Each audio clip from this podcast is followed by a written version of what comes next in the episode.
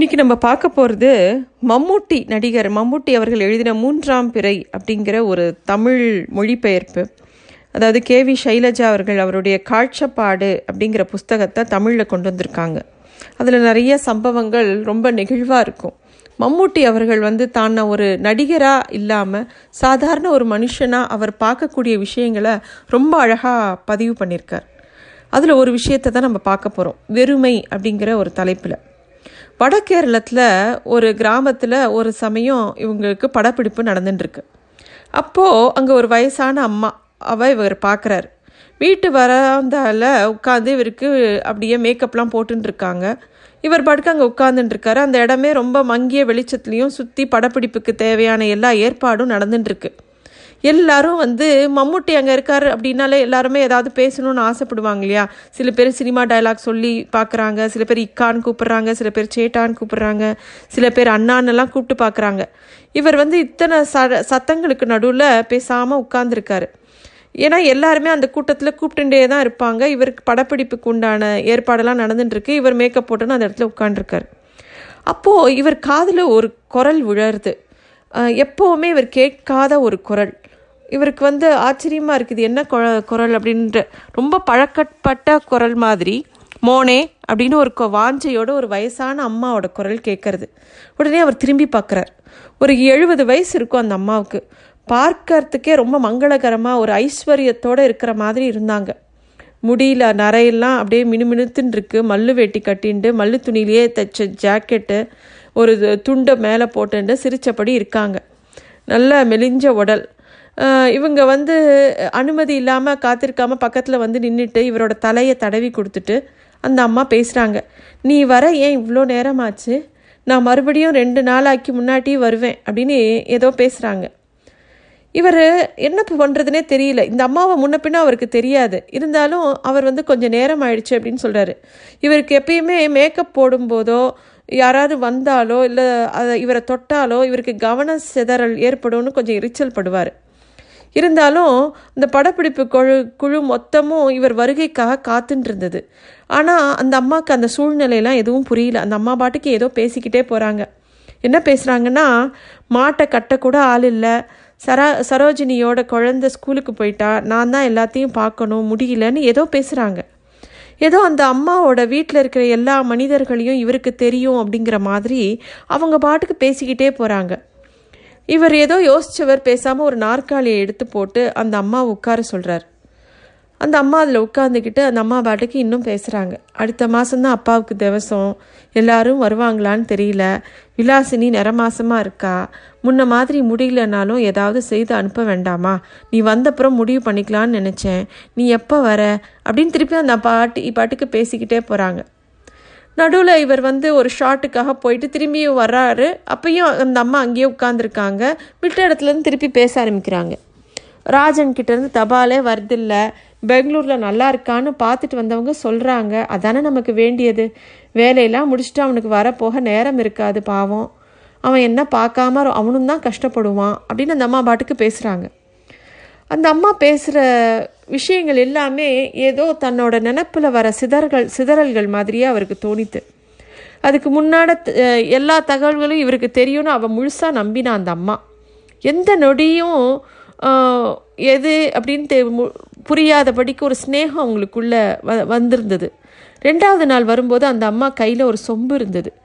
வேட்டியோட மடிப்புலேருந்து ஒரு டம்ளரை எடுத்து அந்த சொம்புலேருந்து பாலை ஊற்றி இவருக்கு கொடுக்குறாங்க. நம்ம மாட்டு பால் குறிச்சு பாரு அப்படின்னு கொடுக்குறாரு. எப்போவுமே இவருக்கு பால் குடிக்க பிடிக்காது. ஆனால் அந்த அம்மா கொடுத்ததில் மறுக்க முடியல அவருக்கு. அந்த அன்பில் வாங்கி படபடன்னு குடிச்சிடுறாரு அதை. தொடர்ந்து அந்த அம்மா பழையபடி அவங்க வீட்டை பற்றி நடந்த விஷயங்கள் எல்லாம் பற்றி பேசிக்கிட்டே இருக்காங்க. அந்த அம்மா பேசினதுலேருந்து இந்த இவருக்கு ஒரு சில விஷயங்கள் புரிஞ்சது. என்ன அப்படின்னா அந்த அம்மாவுக்கு ஒரு மூத்த மகன் இருக்கான். அவன் பெங்களூரில் இருக்கான். ரெண்டாவது மகன் மில்ட்ரியில் இருக்கான். மகளில் மூத்தவள் இப்போது கர்ப்பிணியாக இருக்கா? கடைசி மகள் வந்து பக்கத்தில் எங்கேயோ கல்யாணம் பண்ணி கொடுத்துருக்காங்க. தன்னோட மகளுடைய மகள் தான் கிழவிக்கு எப்பயுமே துணைக்கு கூட இருக்கா. ஆனாலும் இந்த அம்மா வந்து தன்னோட அந்திம நாட்கள் எல்லாமே தனிமையிலே கழிக்கிறா. இதில் ஏதோ ஒரு மகனுடைய நினப்பில் தான் இந்த இவரும் பொருந்தி இருக்கார். ஒருவேளை மிலிட்ரியில் இருக்கிற மகன் தான் இவர்னு நினச்சிக்கிட்டாங்களோ என்னவோ. ஏன்னா அந்த படத்தில் இவர் வந்து ஒரு போலீஸ் அதிகாரி மாதிரி ஒரு வேடம் அவருக்கு. அதுவும் அந்த ஷூட்டிங் போது என்ன ஆச்சு ஒரு கதாபாத்திரம் இவர் முகத்தில் ஓங்கி அரையிற மாதிரி ஒரு காட்சி. க்ளோஸ்அப்பில் எடுக்கணும் அந்த காட்சியை. அது மாதிரி எடுக்கிறாங்க. அப்போ அவர் திரும்பும்போது இந்த அம்மா நிற்கிற இடத்த நோக்கி தான் திரும்ப வேண்டியிருந்தது. அப்போ அந்த அம்மாவுக்கு வந்து அந்த ஆள் யாரோ இவர் அரையிறாங்கிறத பார்த்த உடனே கண்ணெல்லாம் அப்படியே இது நனைஞ்சு போச்சு. அப்படியே துடி துடிச்சு போகிறா அப்படியே மெல்ல மெல்ல கண்கள்லாம் கண்ணீரால் நிறைஞ்சு போச்சு. இவர் பக்கத்தில் வந்தோடனே என்ன புழப்படாது ரொம்ப வலிச்சிருச்சா? அப்படின்னு கேட்டவ அங்கே நிற்கவே இல்லை. மறுநாள் வரும்போது மடியிலேருந்து பொட்டலமாக ஏதோ கொண்டு வந்து இவர் கையில் திரிக்கிறா. நல்லா வறுத்த முந்திரி பருப்பு. இவருக்கோ அது ரொம்ப பிடிக்கும். அதனால் எடுத்து சாப்பிட்டுக்கிட்டே இருந்தார். அந்த ருசியை அவர் சாப்பிடும்போது இவர் ரசிக்கிறத அந்த அம்மா முகத்திலேயே வந்து அந்த அம்மா ரொம்ப ரசித்தாங்க இவர் சாப்பிட்றத. அந்த ருசி அவங்க தான் ரொம்ப அனுபவித்த மாதிரி இருந்தது. மறுநாள் திடீர்னு படப்பிடிப்பு திடீர்னு ஷூட்டிங்கோட ஷெட்யூலை வேறு பக்கம் மாற்றிட்டாங்க அன்றைக்கி ராத்திரி இவங்கெல்லாம் கிளம்ப வேண்டியதாக இருந்தது. இவரால் அந்த அம்மா கிட்ட சொல்லிக்க முடியல. எப்படியாவது அவங்கக்கிட்ட சொல்லிக்கணும்னு நினைக்கிறாரு. ஆனால் அது நடக்கவே இல்லை. அப்புறம் நாலஞ்சு வருஷம் கழித்து அதே படப்பிடிப்போட இன்னொரு அதே கிராமத்துக்கு அதோட இரண்டாவது பாகத்தை எடுக்கிறதுக்காக போகிறாங்க பேர் கூட தெரியாத அந்த பெரியவங்களை இருக்காங்களா அப்படின்னு தேடி தேடி பார்க்குறாங்க எங்கேயுமே கிடைக்கல. வழக்கமான வேலைகளுக்கு நடுவில் இவர் அடிக்கடி கொச்சிக்கு போய் தன்னோட மகளை பார்க்குற வழக்கம் இருந்தது மம்மூட்டிக்கு. ஆனால் பக்கத்துலேயே செம்பு அப்படிங்கிற இவரோட சொந்த கிராமத்தில் தான் அவங்க அப்பா அம்மா இருந்தாங்க. ஒரு சமயம் அவங்க அப்பா கேட்டாங்களாம் நீ கொச்சிக்கு வந்துட்டு இங்கே வராமல் போறியப்பா? அப்படின்னு கேட்குறானா ஏன்னா ரொம்ப கிட்டக்கே அந்த ஊர். இல்லைப்பா நான் என் பொண்ணை பார்க்கணுன்னு ஆசையில் வந்தேன். இங்கே வர எனக்கு நேரம் இல்லை அப்படின்னு சொல்லும்போது அவங்க அப்பா கேட்டாராம் அதே மாதிரி நீ எப்படி உன் மகளை பார்க்கணுன்னு ஆசைப்படுறியோ அது மாதிரி எனக்கு என் மகனை பார்க்கணுன்னு தோணாதா? அப்படின்னு அவங்க அப்பா கேட்ட உடனே அவர் அப்படியே மனசில் கரைஞ்சி போயிட்டாராம். அன்னியிலேருந்து மனசுக்குள்ளே ஏதோ வெடித்த மாதிரியே உணர்ந்து போனாராம். அதிலிருந்து படப்பிடிப்பு பார்த்த அந்த அம்மாவோட நினைப்பு தான் அவருக்கு ரொம்ப வந்தது. ஏன்னா நான்கு குழந்தைகள் இருந்தால் கூட அந்த அம்மா அனாதையாக தான் இருந்தாள் இவங்க அம்மா அப்பாவும் அந்த மாதிரி தானே தன்னை நம்மளை நினச்சி உருகியிருப்பாங்கன்னு இவருக்கு தோன்றுறது அதிலிருந்து எப்போ கொச்சிக்கு போனாலும் அவங்க அம்மா அப்பாவை பார்க்காம வந்ததில்லை. அப்படி ஏதாவது அந்த பக்கமாக போகும்போது சந்தர்ப்பம் கிடைக்கும்போது ஃபோன் பண்ணாமல் இருந்ததில்லை. இவர் என்ன சொல்கிறாருன்னா அம்மாக்களுக்கும் அப்பாக்களுக்கும் நல்ல வசதியான முதியோர் இல்லங்களை ஏற்பாடு செய்யறத அவசரத்தில் தான் நம்மலாம் இருக்கோம். ஆனால் அது எவ்வளோ பெரிய தப்புன்னு நம்ம யாரும் உணர்றதில்லை. வீட்டில் இருந்து அவங்கள பறித்து வேறு இடத்துல நடும்போது அவங்க நஷ்டப்படுறது வீட்டை இல்லை குழந்தைங்களோட பிரியத்தை தான் அப்படிங்கிறத நம்ம மறந்துடுறோம். எந்த முதியோர் இல்லங்களாவது பிள்ளைங்களோட பிரியத்தை தரோம் அப்படின்னு விளம்பரப்படுத்த முடியுமா? எவ்வளோ கஷ்டப்படுத்தினாலும் அம்மாவோடையும் அப்பாவோடையும் உள்ள பிரியத்தோட அடர்த்தி அதிகரித்துட்டு தான் போகுமே தவிர குறையாது.